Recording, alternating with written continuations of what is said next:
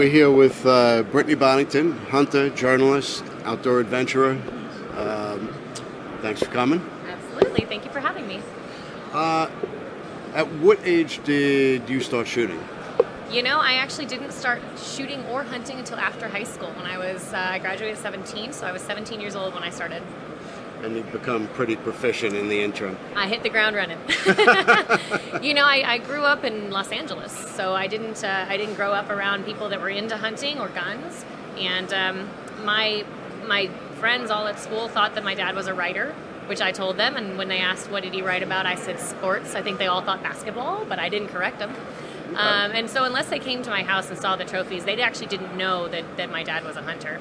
And uh, because my parents divorced when I was real young, I didn't, uh, I wasn't around the guns and shooting. So I didn't, um, I didn't want to hear about it. And my dad was nice enough not to drown me in it against my will. So I actually didn't get into it until high school was ending, and my dad told me that for my graduation present, he wanted to take me to Africa. I made him promise not to kill anything in front of me, and it was a big dramatic thing, and I didn't know if I wanted to go. And you know, to me, Africa stole my dad every summer. I didn't understand his passion for Africa, and I didn't understand his passion for hunting. So I really didn't have a lot of um, reason to want to go. And so I started doing a lot of research on Africa and what to do there and tourism, and hunting kept coming up because hunting is such a huge revenue source for Africa. And the more I learned about it and, you know, sustainable culling of herds and killing the non breeding older males so the younger ones have food, you know, the African conservation model is really so easily understood. And I, I kind of got that. I was thinking, okay, this I could get my head around. And so I told my dad one day um, that he should teach me how to shoot. We were actually driving and he almost piled the car. He's like, what? and um, and I told him, you know, I, I, think you should teach me how to shoot. I don't know if I 100% want to hunt, but I want the opportunity if it comes up. And so we went to the shooting range and I learned how to shoot. And I told him, no, I think I'm ready to do this. I think I might want to do a safari. And he said, okay, but I'm not going to book you a hunt in Africa and then have you get there and chicken out. He didn't believe me. He thought that I would get there and be like, they're pretty and not shoot. and so uh, his deal was if I could shoot a wild boar in California, then he would take me on a hunt in Africa. And um, we went up to Paso Robles and we went hunting. And um, there was an awesome sounder of pigs that came over a ridge right at dusk, and it was beautiful. And there was a whole bunch of them. And he says, "Okay, you see the one with the big black spot?" I said, "Yes." Says, Hit the one with the big black spot right in the shoulder. Took my shot. And he says, "Miss." I'm like, "No." He's like, "Miss." I'm like, "No." and um, and so he was looking at the black spot one in the front, and I shot the black spot one in the back. But we, you know, it had a black All spot. Right. and the meat was nicer because it was a sow. Um, but it was rolling down the hill. And so once we figured out that that was happening, uh, he looks at me and he said, "Are you okay? Are you okay?" And I said, "I'm great. I'm great. Let's go see the pig. Leave me alone. Come on." And uh, we got down there, and the pig was dead. So it wasn't a traumatic first experience. It was wonderful, and we made all kinds of sausage from that, and I fed that to my friends very proudly for a year, waiting for that trip to come. And uh, when it did come around, we uh, we did go hunting, and I shot a zebra and a kudu and a gemsbuck and a springbuck, and I was ruined after that. Ignited my passion for Africa. Ignited my passion for Africa completely on that trip, and from then on, my dad said, "Okay, I'll take you on one hunt a year with me." Those were the days where he wasn't filming, so we got to go alone, which was really nice. It was time spent with my dad that I didn't have really before that, so it was where our friendship and our relationship really developed. And um, and then when he did start filming, I would do one hunt a year with him on tracks and that was fun, but it wasn't the same. And I wanted to go back and really have raw Africa. And so I started saving my own money. I actually dropped out of school, which I'm not proud of. But I started saving my own money, working five jobs, and I would uh, I would save up until I could get back there, and I would go help out on friends' ranches, as long as that three month visa would let me do so. And then I would come back. So that was Namibia mostly. And, um, and then I would come back and broke and save up again until I could go again. And um, that led into articles. People started wanting to hear what I had to say and I started writing for a bunch of outdoor magazines, which led into television. Um, I had done those few episodes with my dad, but I was mostly like a mute kid following him around. Yeah. And um, and so American Huntress was really the first that gave me a shot.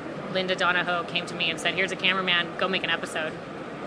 And that was the first time anyone had done that, and I really had to figure it out on the fly because I had no idea what components you need to actually make a TV show. I thought you just go hunt. But that's not it at all. A lot more, a lot more to it. Yeah, so that lasted for quite a few years, and then I really enjoyed that, and that turned into other television opportunities.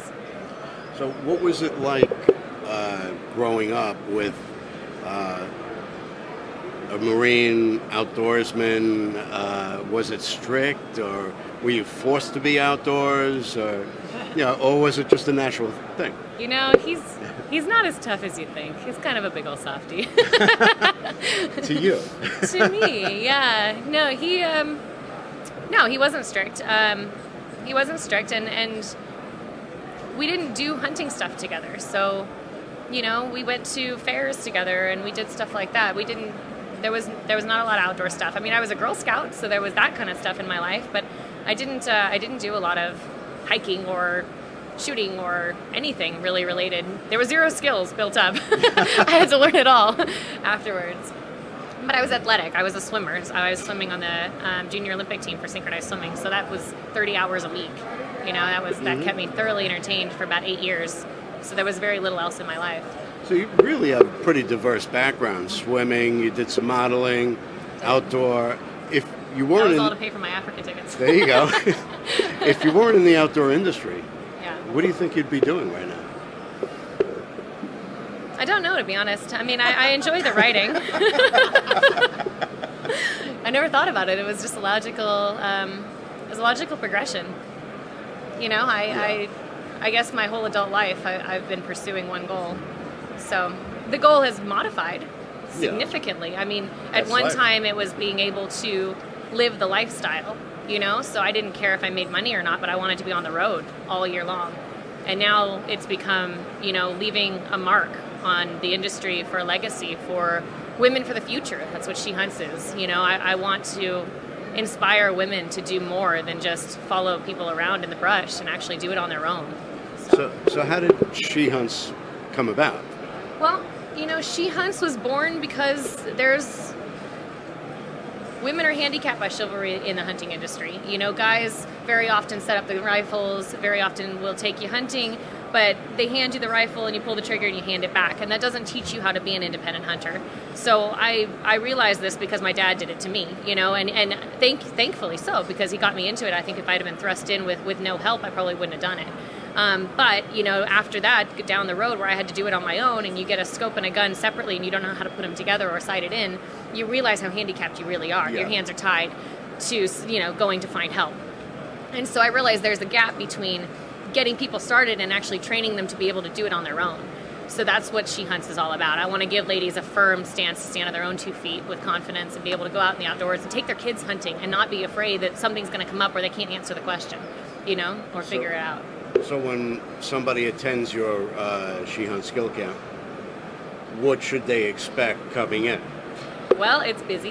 we cover a lot, but it's a lot of fun. It's a very low pressure environment, but we cover mounting a scope on a rifle, sighting in your own firearm, stalking, field dressing, wild game cooking, archery, shotgunning. We do seminars specific to hunting over dogs. We do specific turkey seminars. We always mix it up. There's always different things going on, but but we really cover the basics. We deconstruct a firearm so it's not a scary thing anymore. It's just metal and wood like a hammer, and a hammer can't hit a nail unless you swing it. Same with a firearm. So we take the, the bolt out, we show them the pin, and we try to teach them what it is so it's no longer scary so they can handle it confidently. Yeah. And once you do that, it, it really changes their perspective on it. Um, and then once we go from there, we do shot placement and ethical hunting practices and photography, and I mean, we cover everything. That's fantastic. Thank you. Now, you, you've traveled all over the world. What, what, yeah, you have been quite busy. What's your favorite hunt? Um, you know, it's hard to say. I, I, I collect experiences. Um, you know, I think a lot of people, trophy hunting has got a very bad name. It's become a taboo topic. Um, but I don't hunt for the trophy, I hunt for the experience.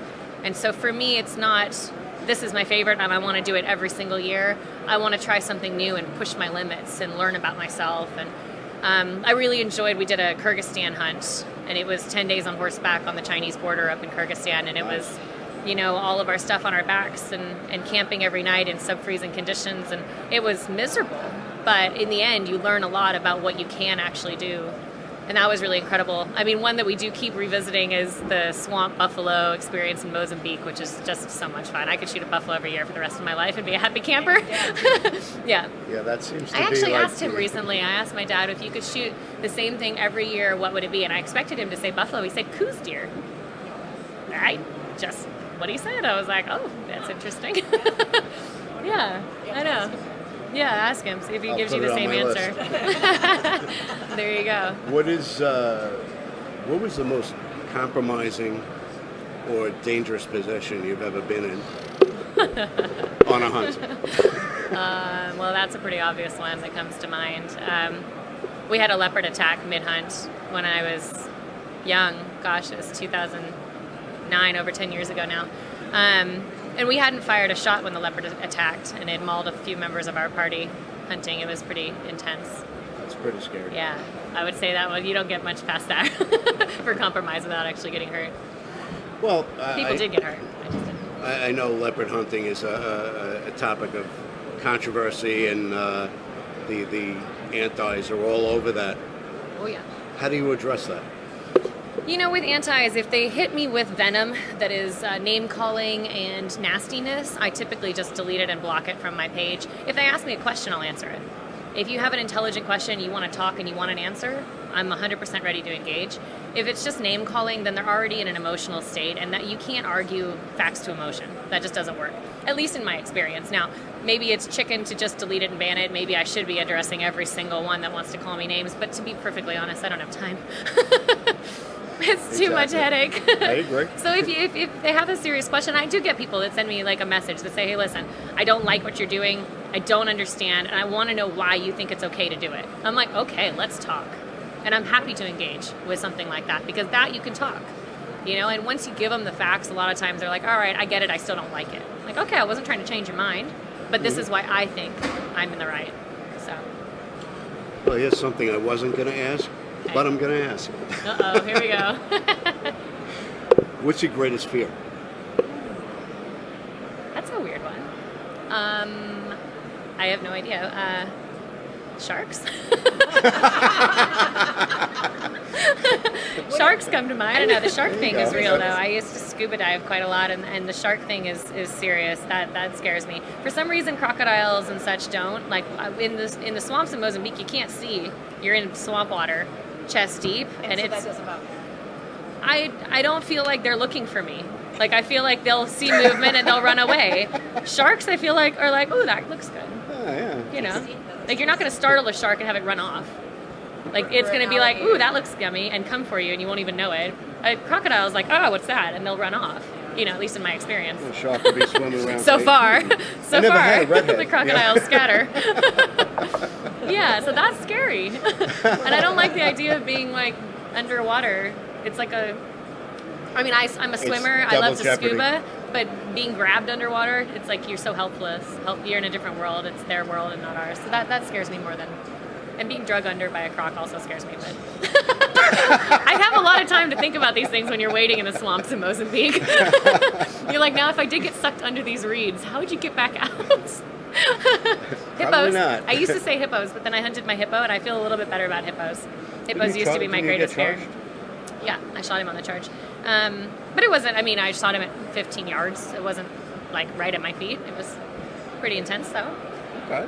Yeah, they used to be my all time fear, but I, I think I'm okay with them now. So what's next? What's the next adventure? Well, adventure? we got a baby cooking, so that's exciting. um, so Well that's my done, next rare. adventure. Thank you. That's my next adventure. Um, and we're due in August, so that's that's going to be exciting. That's awesome. Yeah. So being a mom is my next adventure, I suppose. But we're still we've got a lot of stuff planned for the next couple years. I'm gonna take it easy this year and really focus on she hunts while I'm cooking the baby because I can't do too much travel anyways. Um, and then next year we've got some hunts booked that are family friendly. I've already made sure that our Alaska will let me bring the baby. so I think this is going to be one of those baby that's on a pack and we just go. So, I'm right? excited about it. I nannied for a lot of years, so I'm not stressed about the baby thing. I, I more just want to make sure that we integrate them into our lifestyle, and it, you know, ends up a family affair. Right. That's yeah. uh, what it's all about. Creating, uh, creating exactly family in the outdoors for the next generation to come. Absolutely. Right. I appreciate your time. It's all always right. a pleasure to see you, and good luck with the baby and the coming season.